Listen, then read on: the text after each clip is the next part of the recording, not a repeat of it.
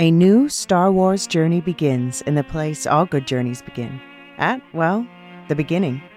This Star Wars Day, I'm excited to introduce the new Star Wars Canon Timeline podcast, where we will piece together the complete story of that galaxy far, far away in timeline order from the dawn of the Jedi through the great unknown following the sequel trilogy. This is a podcast for both Star Wars superfans and complete newbies. Listen to the short intro episode now to hear how it works and what to expect over the coming weeks as we set the stage for the new television series The Acolyte, which we will be covering with weekly breakdowns. Subscribe to the Star Wars Canon Timeline podcast wherever you listen to take part in one of the most epic and expansive stories ever told, following all the twists and turns from start to finish. May the 4th be with you all, all month and beyond.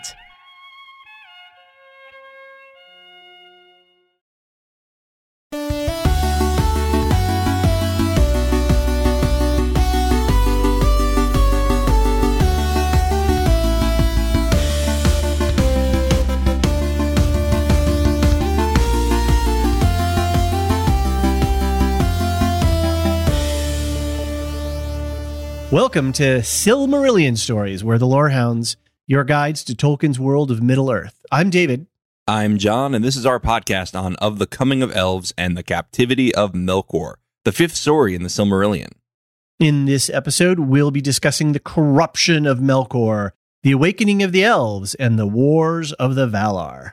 Before we get started, here's a quick reminder that you can send feedback to lotr at thelorehounds.com or you can head to thelorehounds.com slash contact and leave us a voicemail or a contact form entry.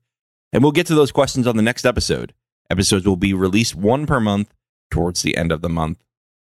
You know, um, we love to make podcasts for our listeners, and sometimes our listeners want to thank us for that. And so we have a way for that. That is called the Patreon. Um, if you are interested in supporting what we're doing, head over to patreon.com slash the lorehounds and for as little as three bucks a month, you can support us. You get ad free episodes of all of our podcasts, early episodes when we get those out. Sometimes we throw in some occasional blooper reels, and we've got a whole bunch of other stuff planned. So if that sounds like something that you'd be interested in, um, head over, check it out. We would love to have your support. The community is growing, and it's really great. We didn't we hit a milestone this week? 50. Yeah, 50, uh, 50 patrons. Very exciting. Just it a is few months exciting. ago, we were at zero. So I'm very Yeah. happy that we have people supporting us and being a part of our community. So thank you. Yeah. Another quick ask if you have a moment, please rate and review the podcast in Apple Podcasts because it really helps us move up in those rankings and find more people to geek out about Tolkien about. So March has been March Madness for us. We have been covering a ton of stuff. We will have just wrapped up The Last of Us on HBO. Mandalorian started, Ted Lasso. We've got Lorehound Plays, which is a new project where uh, John and our buddy Brandon talk about video games. We had an episode of MC Universe uh, just out with uh, our friend Jean and I. We got a ton of stuff. So at the end of the podcast, we'll have programming notes. So uh, stick around till then if you want to hear more about what we're doing and all the projects we've got going on. All right, David. So back to the Tolkien universe. This is where we started, and this is where Yes. we're at. So you are the first time reader. We say this every time, but I'm going to say it again. What did you think of it? This was another really interesting chapter for me. It was dense in of a in kind of a, a historical standpoint, like you know during the War of eighteen twelve, da da da da da. Right? You know, you got that, and then Uh-huh. you've got the begats in a way because you know, like you've got. Uh, they're making stars and they're waking Yep, up yep. and the people are moving here and they're moving there and then this group that got lost we call them this and then that group that went over there we call them that so it was really informational in, informationally dense and i didn't have as much of the flowery language or beautiful descriptions of things like, like we had for the last time nonetheless it was a very interesting and informative chapter and then like there there are certain things that struck me that I was like, "Oh, that's why in Lord of the Rings XYZ." or oh, this river or you know these mountains of like you know i mean i know the geography changed a lot as well over the times of of um mm-hmm. of the first second and into the third ages but it still just gave me when i first read the lord of the rings i was really struck with that sense of deep history embedded in the world. And i had no idea about i don't know you know maybe even Sil- silmarillion stories hadn't even been released by then? I don't know. Silmarillion was released i think I want to say 79. Okay, so it must you have been out hold by on, the time. Hold on, for, hold on. All right, don't get in trouble. Don't don't write in. Don't at us. 77 actually. All right. Okay, so. so it was definitely out by the time that I first read Lord of the Rings. Um, but I had no knowledge of it. There was no internet, right? There was no bullet board systems uh, back then. So my recollection of reading Lord of the Rings for that first time was just like, whoa, there's so much embedded in this world and then now as a you know over 50 adult and and coming into back to this world coming back around to it i'm like wow okay here is the source for all of that feeling of how deep and big this world was right. and the lord of the rings story which is just this one slice in this epic history that is connected to all of these other things, I suddenly could start to feel that connectivity across the ages. And so that was right. a very sort of cool takeaway I had after finishing this chapter. Yeah, I mean, reading The Lord of the Rings after knowing the Silmarillion is just a completely different experience because mm. you just see more color almost. Yeah. Yeah, I'm definitely going to have to reread the the three books at some point after we get through with this. Well, our new lore master, Lavinia, uh-huh. actually asked us if we would do the Lord of the Rings at some point. And I think, I mean, we haven't talked about this at all, but I think after we finish the Silmarillion, that's definitely something that I would consider. Okay.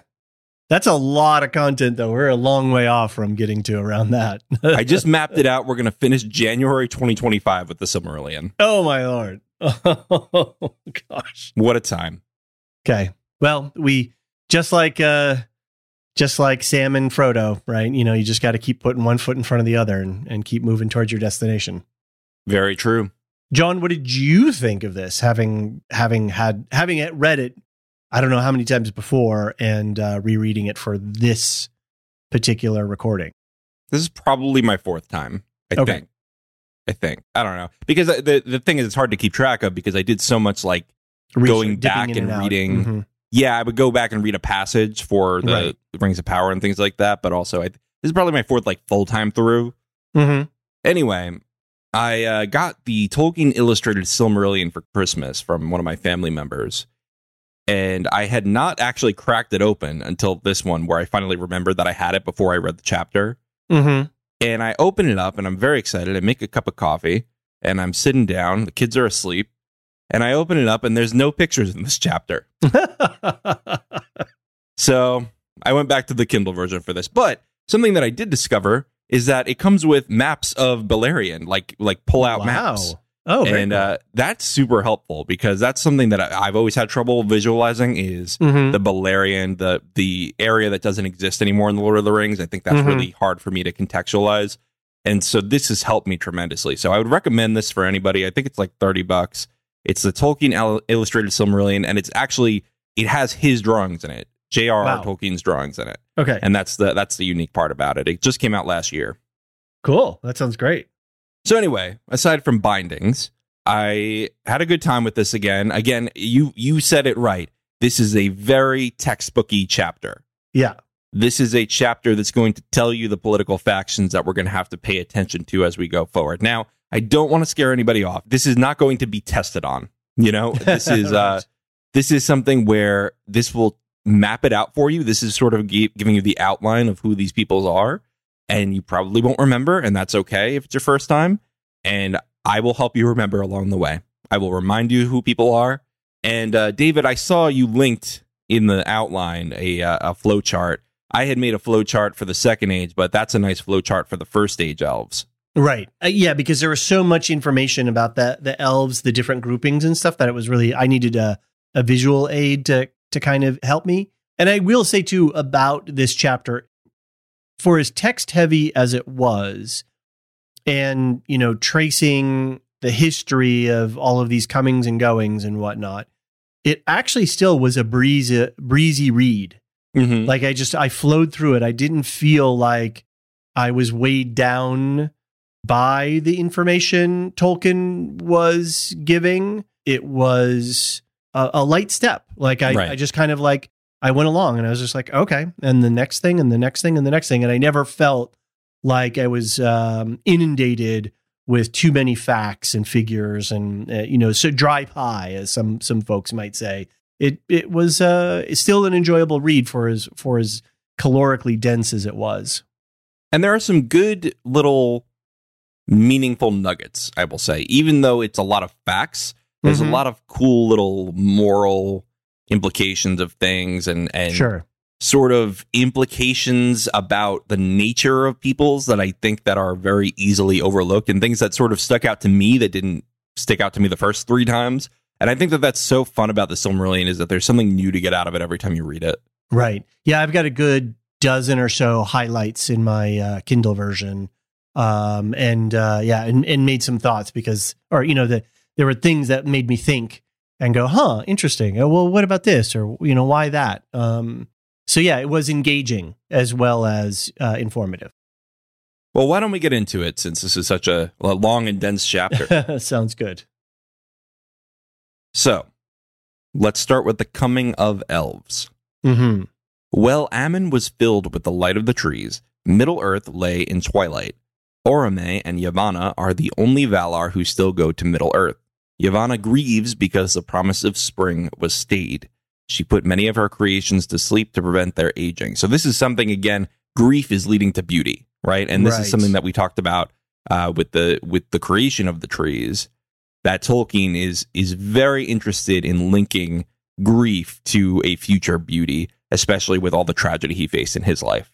Right. Yeah, and I, I think I have that noted somewhere else too. That the there is this like, how can see if I can find that uh, particular. Um, this is a little bit further into the chapter, but uh, and sorrow and wisdom have enriched it, uh, Mm. which is a, a, comment about the Quendi in their days of youth. And I thought it was really no where where in in Western and North American literature and story do we ever talk about how sorrow and wisdom enrich beauty? Like that is not a. Mm. I don't know that I've ever encountered that construction before in this way. And it really gave me it really made me pause for a second. And and as you said, yeah, we've we've talked a lot about how Tolkien has brought his whole being into his writing.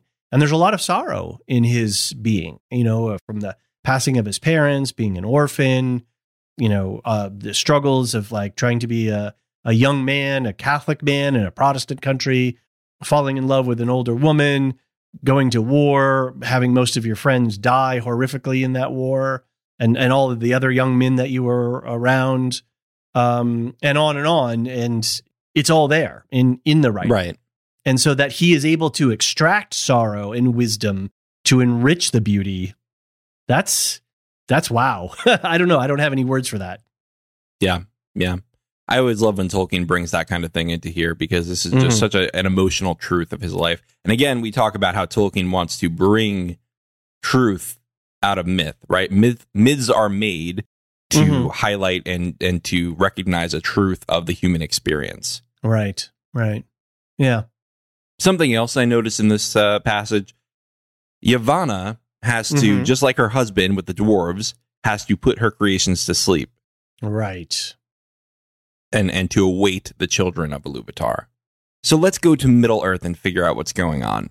Okay. Melkor was ruling in Middle Earth, and he was in his fortress at Utumno in the north.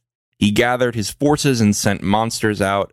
Melkor also created a fortress and armory in the northwest called Angband, manned by our good friend Sauron.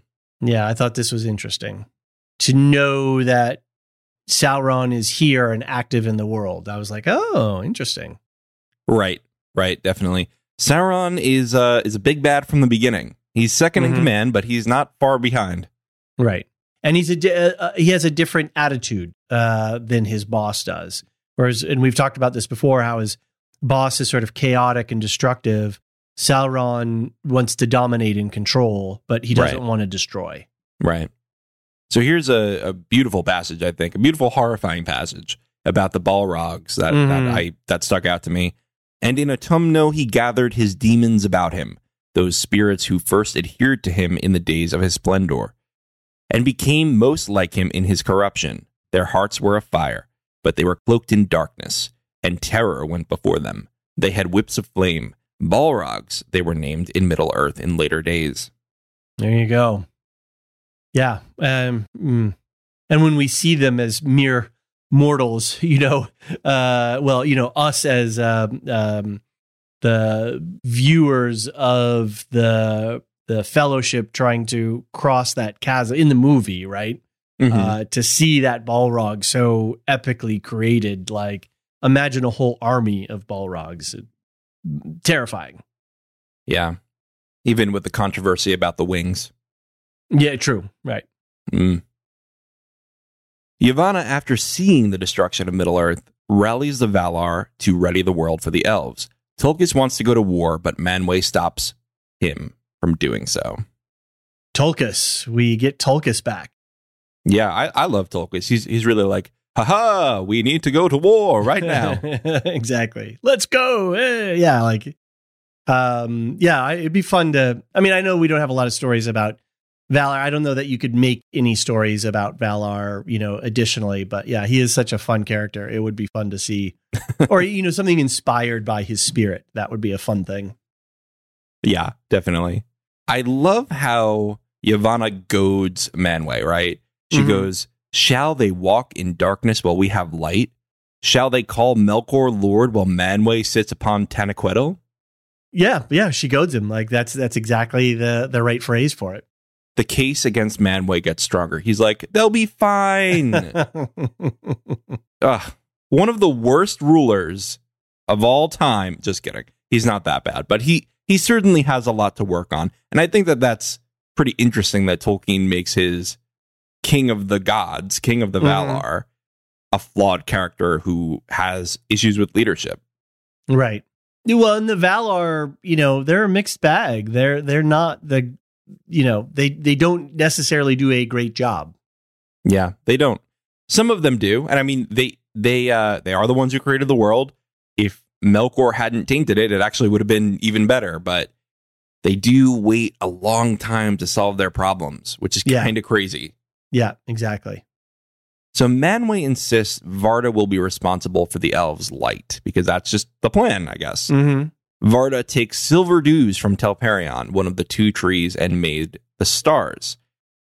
As a result of these efforts, she is given the honorific by the elves of Elentari, which means Queen of the Stars. There was a in, I mean it's interesting, I'm sure I, I I'm not sure I know that there are Tolkienists out there who actually study the star stuff when they were during Rings of Power, they were comparing the text and the stars and trying to figure some stuff out. So it's really it, it was really interesting to read the creation of all these different constellations and stars I know. in here. And um I I had to laugh at the end of this sort of recitation of all the stars.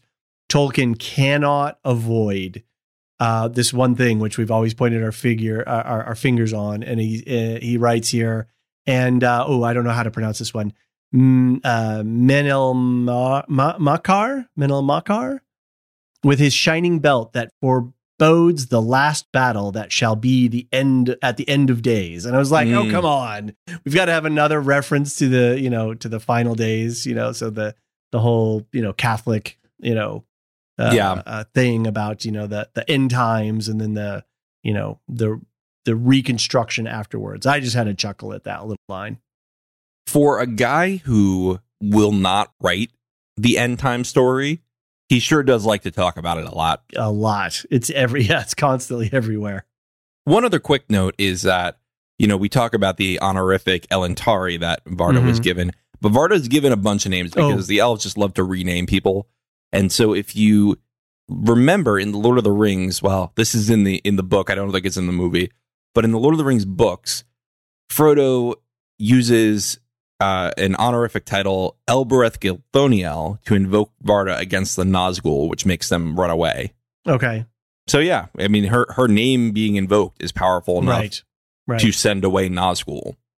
So there was one line, John, that that sort of jumped out at me towards the end of this. Uh, uh, another line that jumped out at me at the uh, end of this recitation, and um, when it tells of, Varda ending her labors, and uh, the blue fire of Helluin flickered in the mists above the borders of the world, and for some reason that that blue fires of Helluin just struck me as an interesting construction. I I didn't know sort of what it means, so I did I did a quick Google search.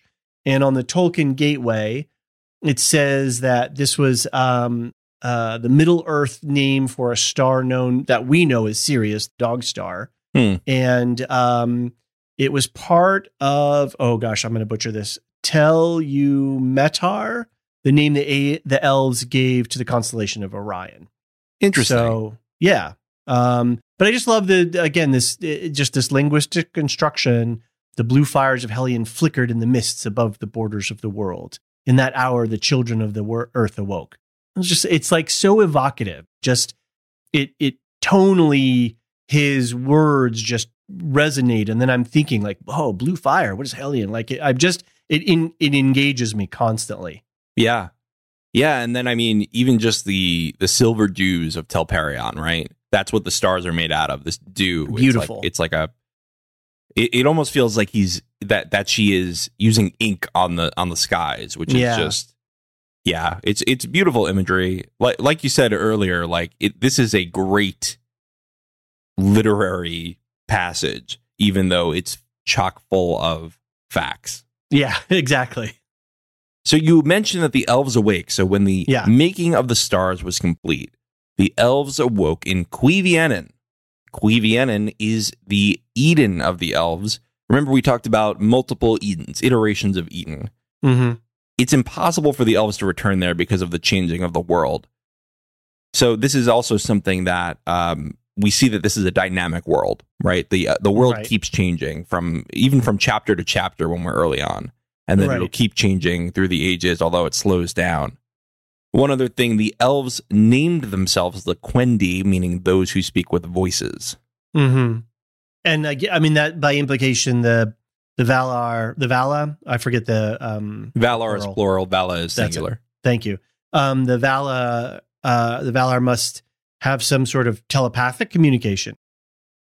Yeah, uh, because they're kind of surprised by the fact that the Quendi speak with voices, even though there are sounds in the world. The this idea of language and this awakening to language is a interesting thing because and Tolkien loved language, so it's like it's embedded in the DNA of all of his writings. This this thing about language and how language turns on a part of your being that it doesn't otherwise. Yeah. Something that Marilyn wrote back to us after our last Silmarillion episode is this idea that I posited from last episode where the Valar could sort of see into each other's minds if they open up. Right. hmm This is called Osanwe Kenta. Okay. And it's exactly what I said. It's just, you know, you can you can open yourself up to another being who can then sort of see your intentions, see your vibe. Right. Interesting. And if you close yourself off, other people get suspicious of you. Right. Right. And that's sort of how the Valar seem to have been communicating. So you're right. It was very surprising for them to come across these people who are just speaking. right. Yeah, and making and making these utterances, uh, even though there's sound in the world, because uh, I think at some point uh, Orome stops because his steed, you know, whinnies and neighs. Um, so there's there's an auditory clue there, right? Oh, it's it's not like there's si- it's silence, but the fact that beings are speaking, that's something different. Right. Exactly. Speaking of Orome, he is the hunting Vala, and he happens upon the elves at Quivien and hearing them singing. Orome loved the elves and named them the Eldar, the people of the stars. Yeah, this was interesting. There's uh, this quote here that jumped out at me. Um, From without the world, though all things may be for thought in music or foreshown in vision from afar, to those who enter verily into Ea, each in its time shall be met at unawares as something new and unforetold. I have no idea what to make of this passage, but it's beautiful. oh yeah, no. See, this is what I got out of it. I think this is fascinating. Okay. Is that when they are without creation, so when they were Mhm. making the music of the Ainur, sure they knew the whole plan, but the minute they go into creation, into Ea, oh, yeah. they have imperfect memories. They Right. suddenly don't remember everything. So you remember when Yavanna in the last chapter went up to Manwë and said, Hey, pretty sure the Ents were in the song. I sang it. He goes, Let me think about it. Then he has to meditate. And then he goes, Oh, right. yeah, no, I see it there. Right. And even then they they sort of get the vibe that the children are coming, but they don't know exactly when. And so the Valar are sort of nerfed the minute they go into Ea. They need to really though they, they like they need to they need to recall things they need to learn things for the first time and i think that that's super interesting that eru iluvatar did that to them Right. It sort of creates this veil that they have to now yeah, you you sort of transit this um this threshold and when you're there you yeah, you're changed. You can't see it all because if you did know it all and see it all, that would be like having the power of Iluvatar in a way. right and this is something that we talked about in the second age podcast of Mhm. Iluvatar wanted his children the elves and the men to have their own identities he didn't want the valar to just go make them mini valar he Right. wanted them to Right. you know be the quendi be the people of language and have their own culture and have their own values and be able to do things in middle earth and um, i think that if if he had given the valar notice hey they're going to be in Cuivienen at this time and this is what needs to happen in that time now you're you're messing with free will and that's something that You're right. iluvatar is very committed to Right. Right. And and yeah, like if you if the Valar knew everything and were con- managing everything, then free will would not have the space to be exercised. I guess you could say.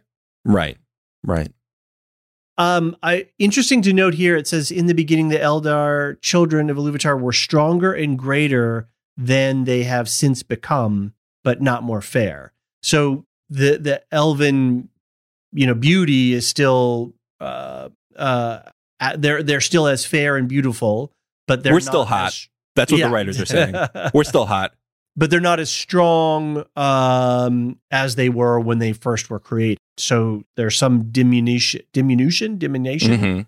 um, of their potency. I, I don't know how to describe it, but Yeah. they're not. Yeah. They're not as v- vital as they were when they started. well if we take the silmarillion at its word if we take this as fact and not just elvish propaganda which i think there's an argument that it is um, they definitely there are definitely feats in the first age that you would never think a second or third age elf would be able to do okay. so we'll we'll get to it i don't want to spoil it but we definitely have some things where you go an elf did that not a valar Okay. Got it. That's cool. That's it's interesting to know. Again, yeah. Again, informationally interesting. Like, oh, okay. Yeah. Yeah. Many of the Quendi feared Orome because of Melkor's monsters. They were hunted, so they feared a hunter. Melkor spread lies to cause fear of Orome, but when the Quendi saw Orome, they saw the light of Aman in his face, and, quote, all the noblest of the elves were drawn towards it. That is elvish propaganda if I've ever seen it. we are descendants of the noblest of elves who went with Orome. Right. Very funny. Yeah, and interesting that Iluvatar again, you know, this whole sort of free will and you got to let sort of things unfold, but the fact that the children are allowed to be hunted and harried and captured by Melkor and Melkor's forces, you know, it's Eden was very short-lived here in, in this regard. Yeah, yeah, it was. Although we don't know really where the uh, the Avari went, so maybe there's some people still hanging around. Right. But just the fact that, you know, there that that Melkor was allowed to capture and torture and, you know, corrupt them and and you know, put fear into their hearts, all of these things is Right. is uh, you know. But that is the that's also a truth in our world, right? And that's that's interesting. Here's an interesting thought, right? I mean, often people who have um, deeply held beliefs, especially around a, a monotheistic, you know, deity, will question, well, why does our God allow for things, horrible things to happen? Right. For children to die, for natural disasters to occur where many people are killed, um, you know, and and how or or why is that? And that's just a truth of our world, right? Like regardless of your however you answer that question in religion, in a way that's kind of here in this world, right? It's like, well, yeah, Iluvatar's there and the Valar are there, but yet, you know, evil and, and terrible things still beset the people. Shall they call Melkor Lord while Manwë sits upon Taniquetil? That's Yeah, really the answer. seriously. We don't even need religion because it was just Manwë being lazy the whole time. yeah. Uh, no, it's, you're right though. This is something that people wrestle with, especially Tolkien as a Catholic, and even his Mhm. friend C.S. Lewis wrote a whole book about this, the problem of pain, where Yeah. he where he tried to figure out like why would in my religion I have a loving God, why would this God allow this pain to happen? And that's a hard question that no one has ever been able to solve. Right. And we see some I don't know, I kind of see some some of that here in in this story. You know that that the for whatever reason, you know, uh, bad things happen to good people. Like the elves are innocent at this stage, right? And they're Right. Iluvatar's firstborn, and yet he allows terrible things to befall them. I mean, they well, right. The next section here, right, uh, uh, where they get taken and, and corrupted into orcs. Right. Yeah. So that we learn that those who were captured by Melkor were likely corrupted and turned into orcs. Melkor could not create life, but he could corrupt it. And there's a line that, that says, I don't have the exact wording, but this was the most hateful act to Iluvatar that Melkor Yeah. ever did. I have this here. This is uh, this it may be was the vilest deed of Melkor and the most hateful to Iluvatar. Yeah. I will note here too, and we've discussed this in the second age, that Tolkien wrestled with this. This Yeah. was not necessarily his for sure the orcs came from elves theory, but it is the theory that uh, Christopher selected for the Silmarillion. So that is the traditionally canon theory. Tolkien did have some issues with the idea that a being could corrupt you away from your free will and turn you to evil. Uh-huh. I think that was the issue with it. It was uh it was a tricky thing. It was a tricky thing. And then the idea the the other question is then can an orc be redeemed? Who knows? Right. And um, I think they are the showrunners for the Rings of Power have certainly opened this conversation with the character. Remind me the name. It's been a minute since. Adar? Uh, yeah, with Adar. Who was recast? Right. We know, right? Yeah, that's that's a production Crazy. thing.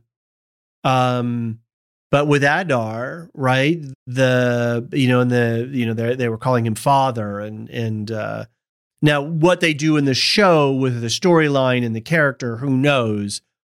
But the idea that that Adar could be one of these sort of corrupted elves um is a fascinating element in the story overall and then they're bringing it to us on the screen. So we have yet to see what they're gonna where they're gonna go with that.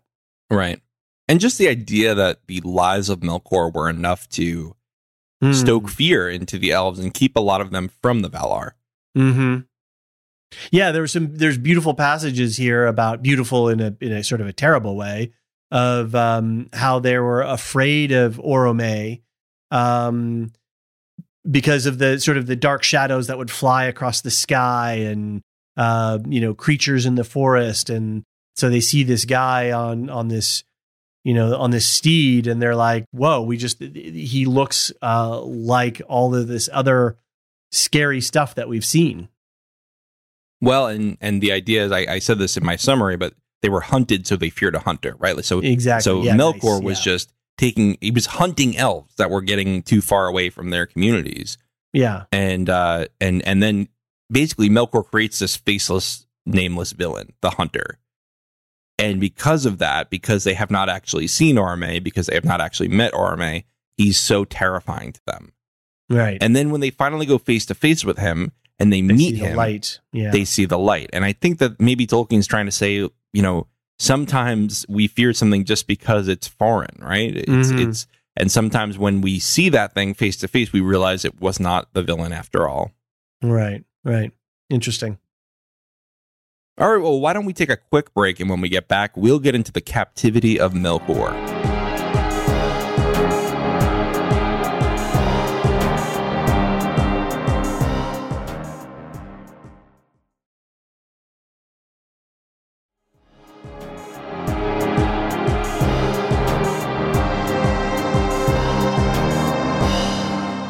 And we're back.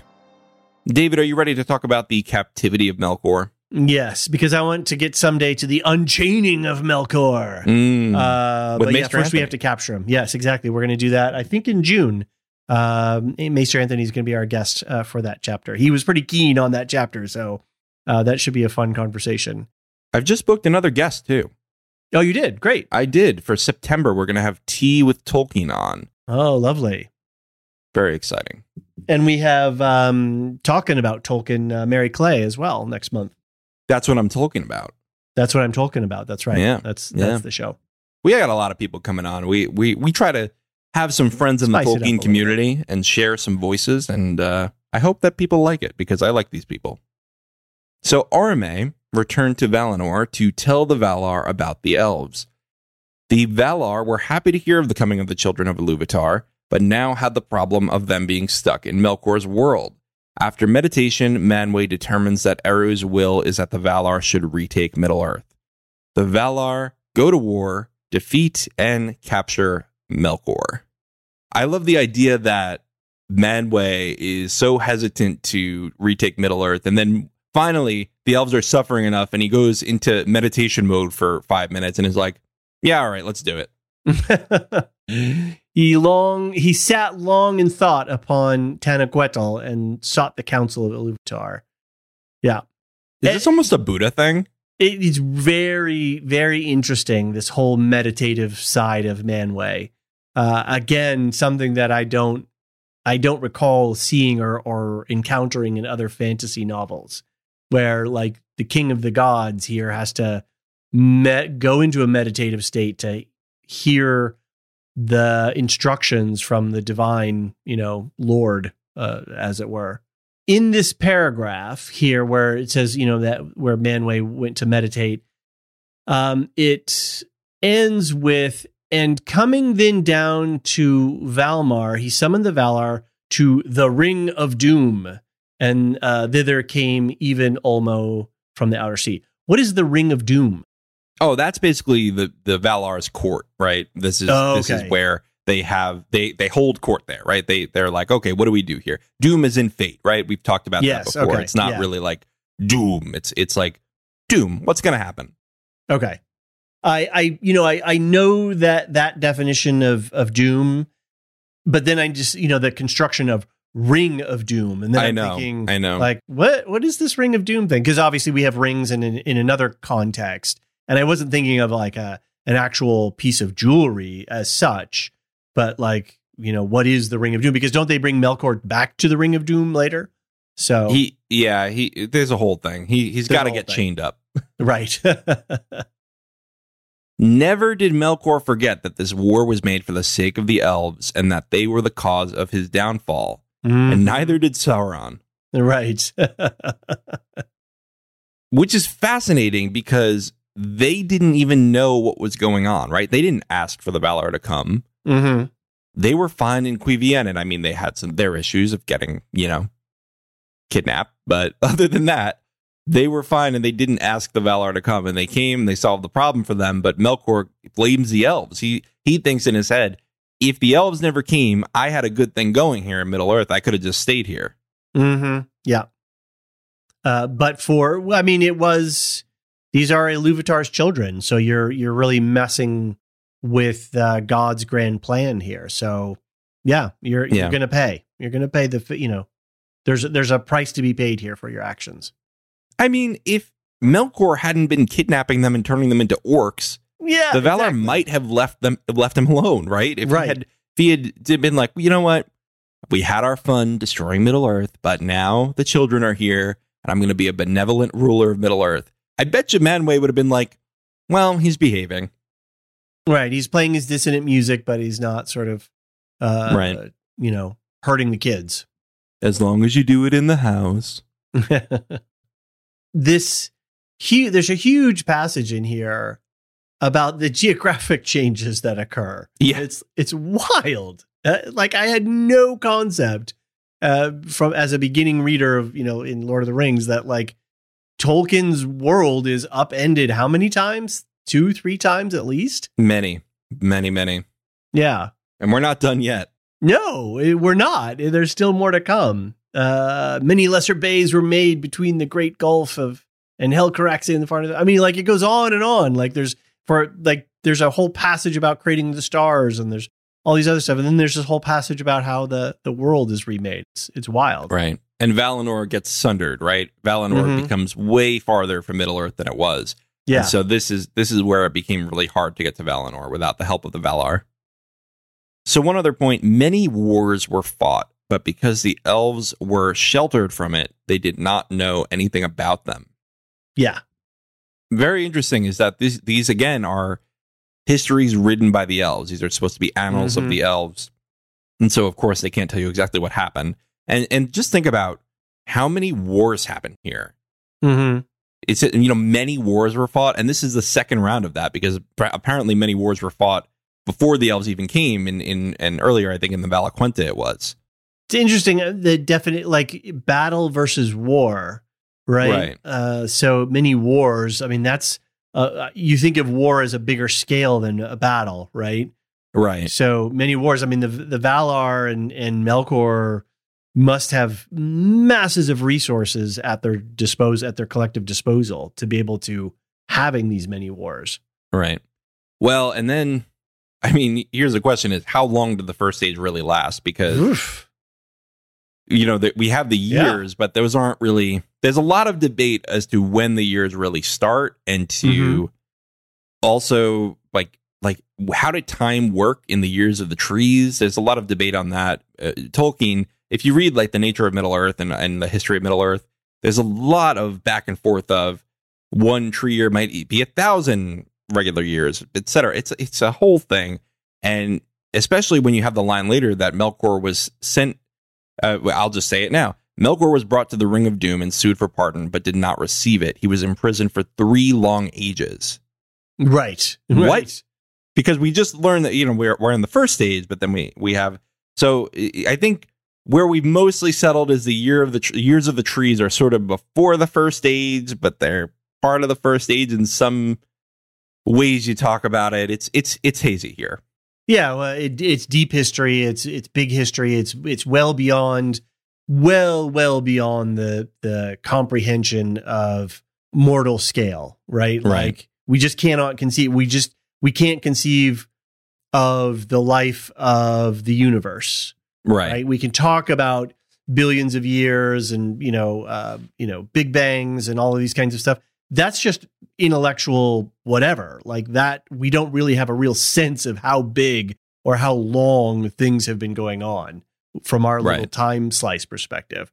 So Right. yeah this history of melkor is I, I think what you know at least i'm taking away it was like it's a massive time scale far beyond the ability for me to you know uh, to deal with. And so i just have to read it sort of in this poetic shortened form Right. And also we don't have any beings that are not immortal yet, so I guess nobody Mhm. cares.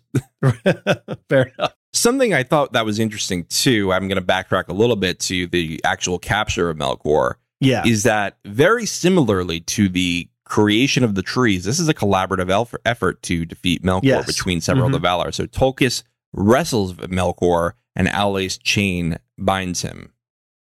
and casts him upon his face. I was like, that's a very strange thing to to write. Like he, they like Tolkien put his face in the dirt.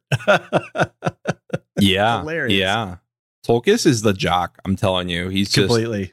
Yeah, he'll give you a swirly. For big time. Wedgies and swirlies for everyone. And Aulë's chain has a name. It does.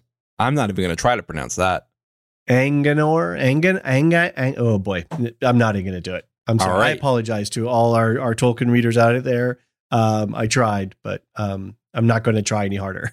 Your apology is accepted. Thank so you. yeah, so Melkor is, is imprisoned, and we'll see how long that lasts. And Sauron, they did not find. Right. So he's going to still be wreaking havoc and, and causing mischief in Middle Earth.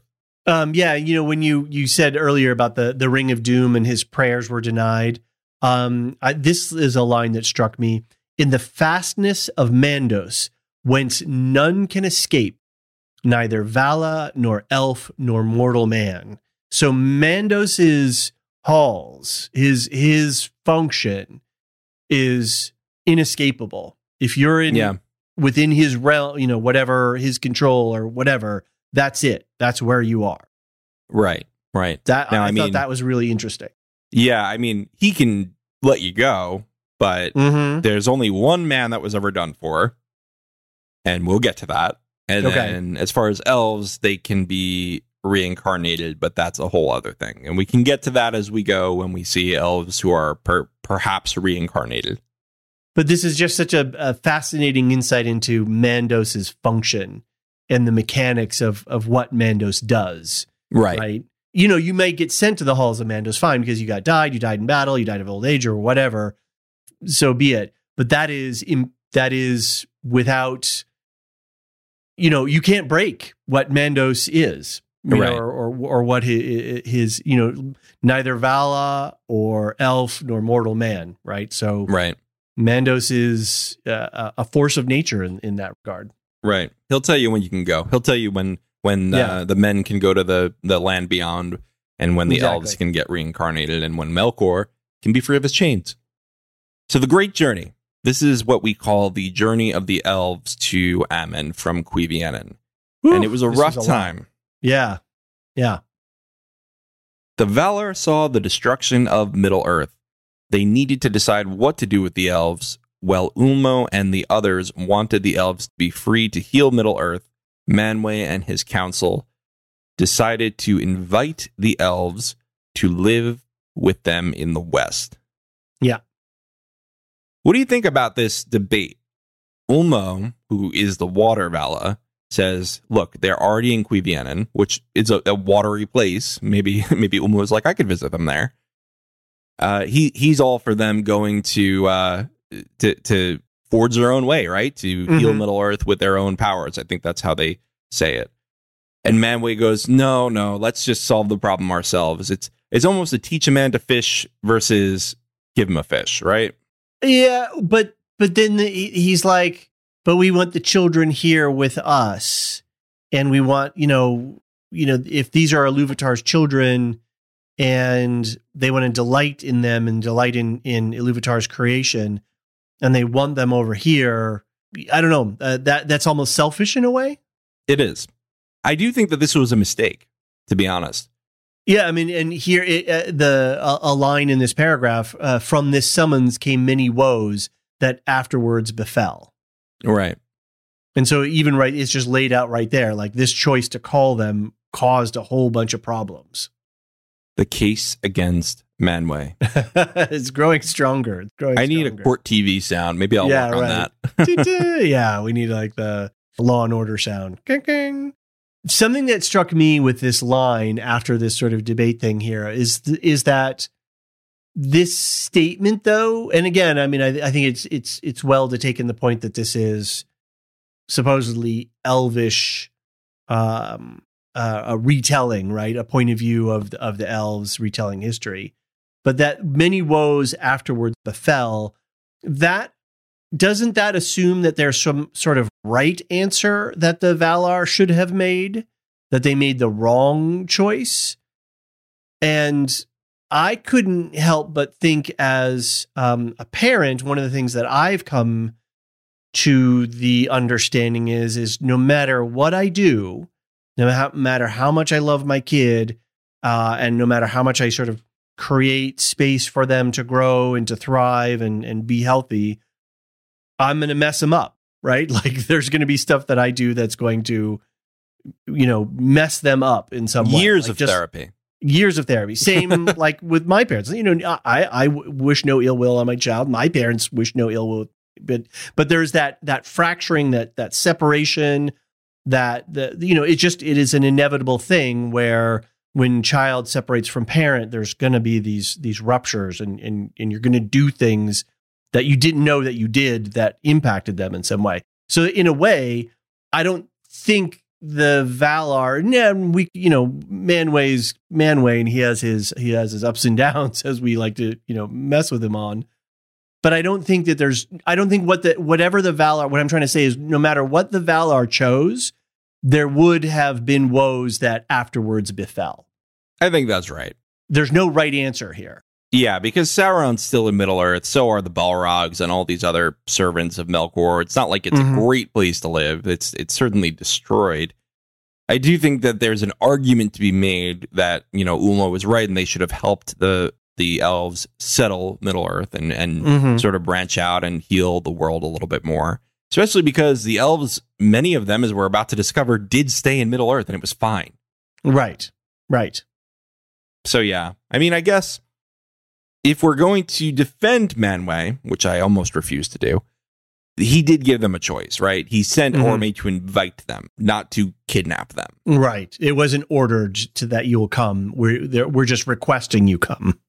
Right.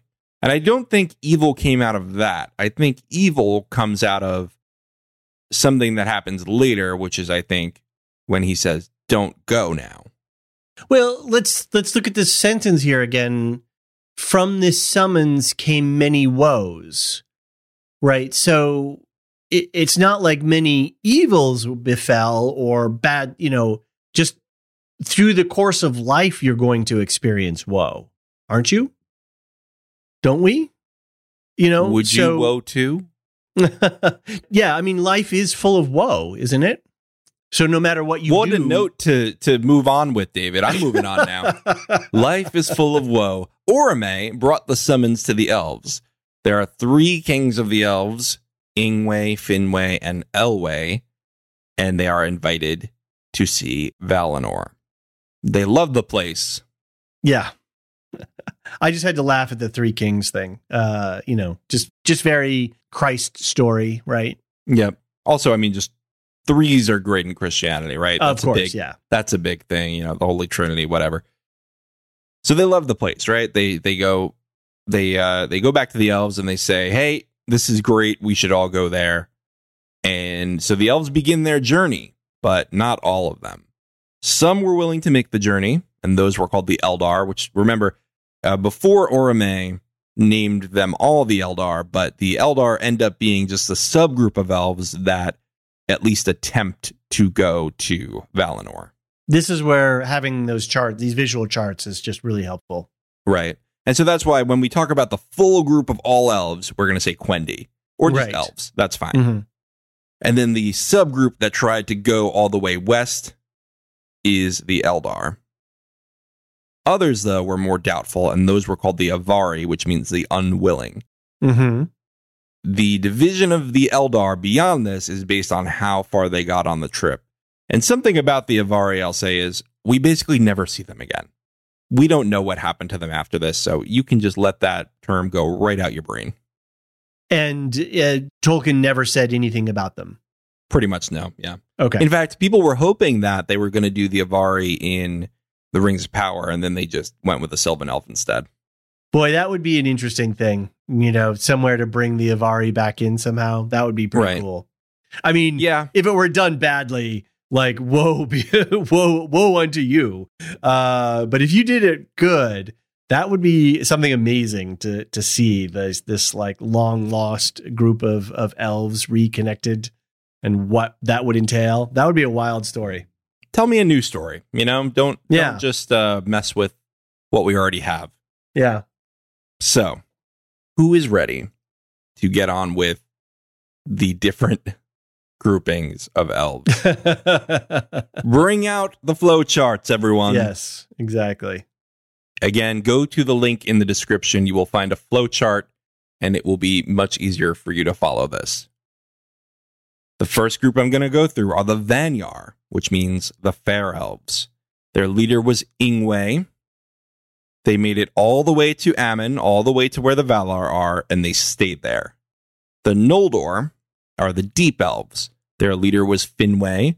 They made it all the way to Aman, again where the Valar are, but they eventually leave, which we'll discuss later. The Teleri is the biggest group. Those are the Sea Elves. They will later be subdivided into other groups. Their leader was Elwë, and then Olwë, his brother, will eventually lead them. These leaders, by the way, are not as important either. I mean, I, I would remember Finwë, I guess. Elwë will come into play under a different name next month. Some of the Teleri made it to Aman, and some of them did not. And we'll divide them again based on how far they went, who they live with, where they live, etc. Are we good so far, David? Yeah, I'm with you. I got this chart here. It's uh that's the only thing that's keeping me uh oriented. right, right. So yeah, I mean the Vanyar don't come too far into the story. There's only some interaction with them because they're they're going to be in Aman the whole time. The Noldor are going to be the main characters of this story. Right. Yeah. The Teleri are involved too, some some uh, subdivisions of them especially, but mostly the Noldor are going to be your heroes and villains of this story. Got it. Big distinction now between those who saw the light and didn't. We call those who saw the light the Calaquendi, and those who did not see the light as the Moriquendi, which again are subdivided into the right. Umanyar, who meant to see the light and did not, and the Avari, who were unwilling to see the light. All of those terms that I just said in this last part, the Calaquendi, the Moriquendi, the Umanyar, and the Avari, will never come up again. Right. They're just not included in any story. Right. I mean, just remember if they saw the light or not. You know what I mean? Just just remember that the Noldor saw the light. Some of the Teleri did. We'll we'll we'll remind you as we go forward who saw the light and who didn't and you won't have to remember Calaquendi or Moriquendi. So crossing the Anduin the Great and the Misty Mountains. The Teleri waited east of the mountains while the Vanyar and the Noldor crossed them.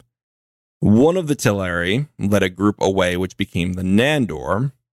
Later, another group crossed the mountains from the Nandor. The Vanyar and the Noldor crossed over the Blue Mountains and named the western part of Middle Earth Beleriand. Eventually, the Teleri were pushed by Elwë to join the other elves in Beleriand. All you need out of that is many of the elves went to a new place in the west, which is the westernmost part of Middle Earth called Beleriand. This is a place that does not exist in the Third Age or the Second Age, really. And uh, it's the the main part of where our story is going to take place in the Silmarillion now. Right. I have to say, when you know, when I said at the beginning that feeling of getting connected between this deep history and then the Lord of the Rings sort of history, uh, it, it, was really here this the the crossing of the Anduin and the and the Great Misty Mountains, and it was suddenly like, oh, things were starting to click and connect in in a in a in a particular way, and and it was really here where I felt that larger world engagement um, and and that's when this whole chapter really altered, you know, kind of twi- it it altered for me. My my perception of this whole chapter altered right in this moment of of going, oh, here's a here. Maybe it was because it's familiar landmarks or familiar sounding landmarks. Well, now that we've gotten west of the Misty Mountains, we're not going back for another few thousand years. More or less. So anyway, that's pretty much the story, guys. Did you have fun? Uh, yeah, I, I like like I said, it was um, it, it was engaging. It was uh, very very informationally rich. Very cool.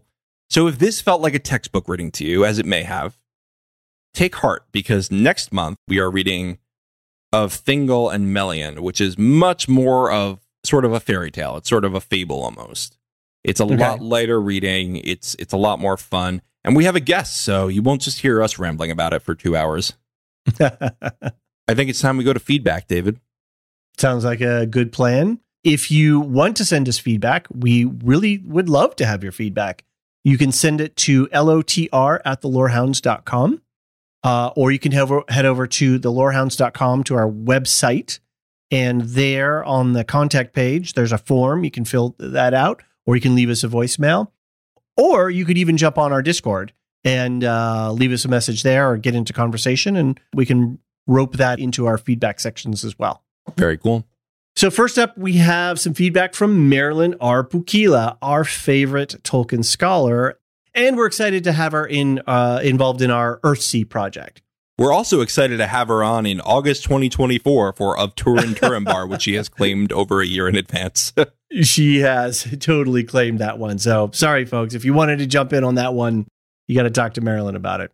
All right. Uh, Marilyn says, I was amused that my pronunciation was a topic of conversation for one listener. Let me say that it was only three years ago that I began to struggle to learn how to tap, roll, and or trill my R's through a series of group Finnish lessons on Zoom. Okay, so this is reference to a feedback that we had last episode where somebody wrote in to to to make mention of how to pronounce words, you know, how uh, Tolkien's uh, guide for pronunciation and stuff, and they referenced uh, Marilyn and her ability to do these cool um, R rolling. So she says she continues. Virtually all Finnish R's are rolled, and learning Finnish was one of my retirement goals. So the in Zoom lessons from two different teachers, layered with Duolingo, helped me, and we're not sponsored by them, by the way, helped me achieve it, though it took a few years and I'm still working at it. Having it apply to Tolkien as well is an added bonus, and I will confess to some pride at being able to do it now, but I do apologize to all listeners who find it distracting or worse. I love when she rolls her R's. I mean, it mm-hmm. makes me feel like I don't know how to say words, but it's it's great to hear. I mean, that's clearly how it's supposed to sound. So thank you, Marilyn. Yeah, it's it's um interesting because Tolkien was such a lover of language, and we do so uh, gloss over is not the right word, but we just sort of blow past a lot of that detail around pronunciation and the way that language sounds. And we're very modern in our ways around that. So hearing an approximation of what Tolkien would have wanted it to sound like is is pretty cool. Yeah, definitely. Funny though that Tolkien was an indistinct speaker, reportedly. So it was kind of hard really? to understand him when he was in a mood of explaining things. Okay. Kind of funny that he was such a linguist and then he would be like blah, blah, blah, Interesting. So, friend of the pod and Lorehound Patreon, E Hoop, uh, writes in and says, Might I suggest when the schedule is updated that the darkening of Valinor and the flight of the Noldor be crammed into a single month? Christopher Tolkien reads those two chapters together and it's easily available on YouTube. He does the best reading you'll find of the Silmarillion, full stop. It's tragic that he didn't do the whole book, but he does also do uh, and Luthien. Um, he's got more to say, but first, let's res- uh, think about that. What do you think, John? I already did that, so I, I, I took oh, your okay. suggestion, Ehoop, when I was there. You go, because I finally did the rest of the schedule. Mm-hmm. I'm not going to put the whole thing in the show notes just in case things change, but also because I don't want a seven page show note. but yeah, no, I, I I followed your suggestion, Ehoop. After looking into it, we are going to do those two chapters together. So thank you. Nice. And did you check out the YouTube with Christopher Tolkien? I did not yet, but I definitely will. Okay. Should we throw that into our show notes? Sure. Okay. We'll we'll find that and we'll we'll throw a link in at the bottom. All right. E Hoop continues. Also, while I wouldn't presume to even hint that you get more aggressive with the schedule, so we can hit uh, Ak Alabeth before Ring of Power season two, I'd recommend to anyone that after Silmarillion, Cirion and Eorl. Thank you from Unfinished Tales and Appendix A from Return of the King are super beautiful reads and really flesh out the historical events. Me, uh, e.g., the founding of Rohan and the Goblin Wars, of which Bilbo's older companions were veterans, and which tells us a lot about both the dwarves and the goblins in The Hobbit. Cool. Yeah. So about about uh, making it the schedule more aggressive. We cannot right now. We're just we're just too busy with other shows right now. But uh, note taken. I mean, I wish I wish we could go through this faster. But also at the same time, I'm kind of enjoying doing a really slow burn with the Silmarillion, Yeah, which I, I mhm. normally don't do because I'm so eager to like move on and see where the story goes. But I don't know. It's kind of nice to just take a back seat for a minute. leisurely pace. You know, and it has the upside too that people who are reading along, I mean, we're all busy in in life these days, and so it's nice that we're not um, pushing a hard schedule because it's it, it can be difficult for people to keep up reading. So And it only takes you two and a half years to finish the Silmarillion. we're really stretching it out. All right, from the Discord, Severin uh, says that they're rewatching the Lord of the Rings trilogy and had a quick question: Why are the Nazgul afraid of water? Yeah, so there's a passage, I think it's in the Ainulindalë. I answered this on the Discord too. If you want real time feedback, head on to our Discord, link in the show notes. But anyway, in the Ainulindalë, there's a passage where basically the music of the Ainur is still within the waters because, you know, Ulmo is going in and out of the waters, and water is for some reason more difficult to corrupt for Melkor. Uh-huh. And uh, then also Tolkien, you know, he's a fan of folklore and and uh, evil beings having trouble crossing running water is a thing. So yeah, there's there's sort of an in-world and an out-of-world explanation. Like he he liked the folklore thing, but also the the water seems to be more pure, less less easily corruptible by Melkor, and Ulmo is in and out of the waters, which is pretty cool. Okay. So that's it for feedback for this podcast. Again, write into us, LOTR at thelorehounds.com, or jump over to our website and use the contact form or voicemail feature there. Um, we would love to get your feedback. Part of the joy of doing the podcasting is the sort of asymmetric interaction that we get with you guys. So definitely send us in your questions, your thoughts, things that you're interested in, passages. If there's a sentence that you would like us to read on air, and you can sort of give us a maybe why that you know that particular sentence or paragraph really struck you. Yeah, we we want to solicit as much of your feedback as possible. So send it in.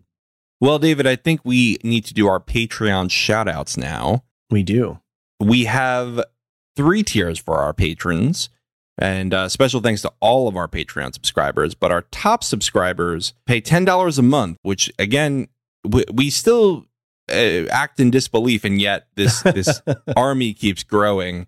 We can't even keep up with it. We have Samartian Cyrus, Mark H, Michael G, Michelle E, David W, Brian P, Nick W, SC, Peter O, Bettina W, Adam S, Nancy M, Lavinia T. Wow. Yeah. Wow, wow. I mean, this, I, I need a glass of water after that list. This is uh, we're at uh, 14 uh, lore masters uh, so far, and this at the time of the recording, you know, who knows what'll happen by the end of the month when when this is released. So really, thank you all so very much for being part of this community and uh, for contributing to John and I being able to do this. We're having a lot of fun, and we're really grateful that you guys want to express your gratitude to us in by being supporters. So thank you.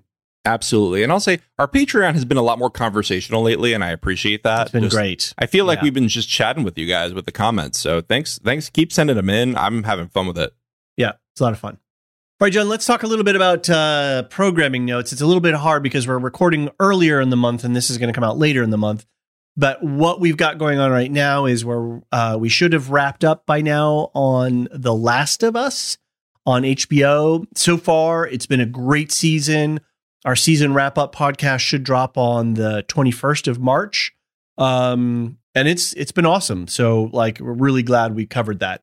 You and our friend Brandon the Bard have a new project. You want to talk quickly about Lorehound's play because it actually dovetails into the wrap up of the um, of The Last of Us. Yeah, actually, we're doing a coverage of the game The Last of Us Part 1, which is what season one of the show is based on. And we meant to do one hour and a half to two hour podcast, and we got through half the game in two hours. So we had to stop recording that night because we were all very sleepy at that point. and uh, we're going to do a two parter. We're going to do a, a two podcast review of this game because it's just so dense and so rich. And what are you doing? Are you kind of doing it like we do with a television show, where you're sort of breaking uh, different pieces down and, and giving reactions? Or tell us a little bit more about how this the podcast is going to structure. Yeah, so we we basically give a high level overview of the plot. uh, and in sections. And then in each section, we talk about different sequences that were interesting, the gameplay, the character moments, etc. So yeah, and, and we talk about the production details. So it is very similar to how we cover a show, but we're just covering a game. And the goal with the Lorehounds play is not to just talk about video games as video games, but it's to talk about these video games with rich stories Got and with rich character moments and that really leave an impact on you and make you think. So this month we're doing The Last of Us Part 1. Next month we're going to be doing Star Wars Jedi Fallen Order to tie in with The Mandalorian. And I think that's going to be a lot of fun too. And speaking of the Mandalorian, we have just started Mandalorian season three, so that'll be in full swing by the time this podcast drops. And so we'll be covering that weekly. Uh, so look for those podcasts on Thursday, I think is roughly when we're trying to get those out. We also will be wrapping up Bad Batch. And I really want to talk about Visions as well when we get to our wrap up of the Bad Batch season, season two. Nice. Um, so far, Bad Batch season two has been really interesting. They've really gone some places with the plots, and the Bad Batch they're they're like really all over the universe and and getting into involved in a lot of stuff. So there's going to be a lot to talk about there for the back half of that season.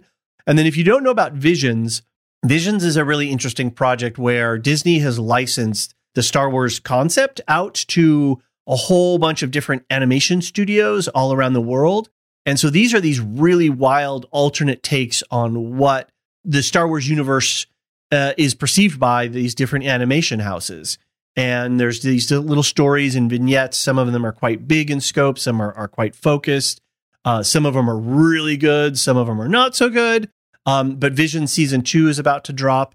Uh, and I think if you're into the Star Wars world, or even, or if you're just into animation and anime, then Visions is a, a, a really interesting exploration of the Star Wars IP in this different way. So I really want to talk about that. yeah. If I am not clear that I want to talk about it, It's kind of cool when they free you from the constraints of canon. You can just do what you want. it's amazing. Yeah, I mean, I'm I'm cool. reading the Darth Bane novels right now, which is another Mhm. Legends non-canon story, and I'm just like, this is so fun to just sort of let go of the constraints of I need everything to be internally consistent. Skywalker, Vader, Yeah. Force, yeah, all that stuff. Yeah. very cool. Ted Lasso w- is also in full swing by the time this comes out. Uh, season three, final season. We will be covering it. We're not quite sure exactly our our uh, format for it, but stay tuned for um, our takes on this because I think it's going to be a really juicy season. I'm really looking forward to this. Me too. and I think we'll have some fun covering uh, the show. Yeah.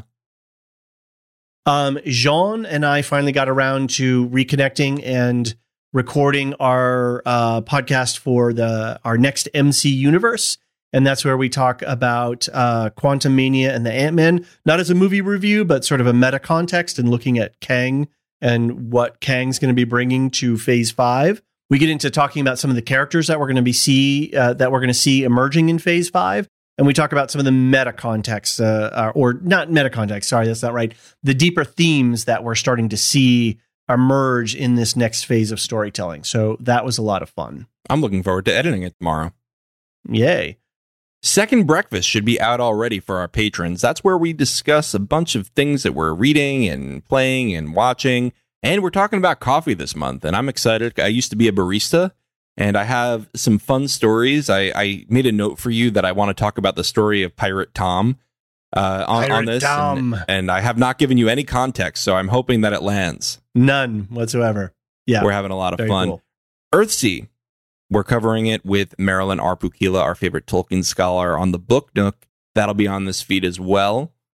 Silmarillion stories. You've just heard the March version. And next month, we are doing of Thingol and Melian with Mary Clay from That's What I'm Talking About. Great chapter. It's going to be really fun. Silmarillion stories in June. We'll have a guest, Maester Anthony of Feanor and the Unchaining of Melkor. We were on Electric Bookaloo on the Bald Move Hot D feed, so check that out if you missed us. And we'll be on Bookaloo again in April, on April 13th, I think, uh, covering another chapter from a, Ch- a Clash of Kings. Ooh, John, March Madness for the Lorehounds. I don't know what we're doing, man. This is this just happened. it's crazy. Yeah, well, there's just shows that we couldn't say no to. Uh, Ted Lasso, Mando, uh, and then we've got all of these other cool side projects that we're doing And I think one of the fun things that we're doing too is, is that we're bringing in some different voices. Agreed. And, um, and teaming up with some different people to to cover some fun stuff. So Marilyn, Jean, uh, Brandon. Um, yeah, it's it's wild, uh, and it's all thanks to you guys. The Lorehounds empire grows. well, on that note, check out our Patreon if you want to support us. Otherwise, you know, feel free to enjoy the ad supported podcasts. Thank you for listening. Uh, stay tuned. As always, rate, like, and review. If you want to chat with us and other like minded members of the Lorehounds community, hit us up in the Discord, link in the show notes below. And don't forget to read of Thingol and Melian so that you can hear us with our guest, Mary Clay of That's What I'm Talking About next month. Thanks, everyone. The Lorehounds podcast is produced by the Lorehounds and published by Bald Move. You can send questions and feedback and voicemails at thelorehounds.com slash contact. Get early and ad-free access to all Lorehounds podcasts at patreon.com slash the Lorehounds. Any opinions stated are ours personally and do not reflect the opinion of or belong to any employers or other entities. Thanks for listening. A new Star Wars journey begins in the place all good journeys begin. At, well, the beginning. This Star Wars Day, I'm excited to introduce the new Star Wars Canon Timeline podcast, where we will piece together the complete story of that galaxy far, far away in timeline order from the dawn of the Jedi through the great unknown following the sequel trilogy. This is a podcast for both Star Wars superfans and complete newbies. Listen to the short intro episode now to hear how it works and what to expect over the coming weeks as we set the stage for the new television series The Acolyte, which we will be covering with weekly breakdowns. Subscribe to the Star Wars Canon Timeline podcast wherever you listen to take part in one of the most epic and expansive stories ever told, following all the twists and turns from start to finish. May the 4th be with you all, all month and beyond.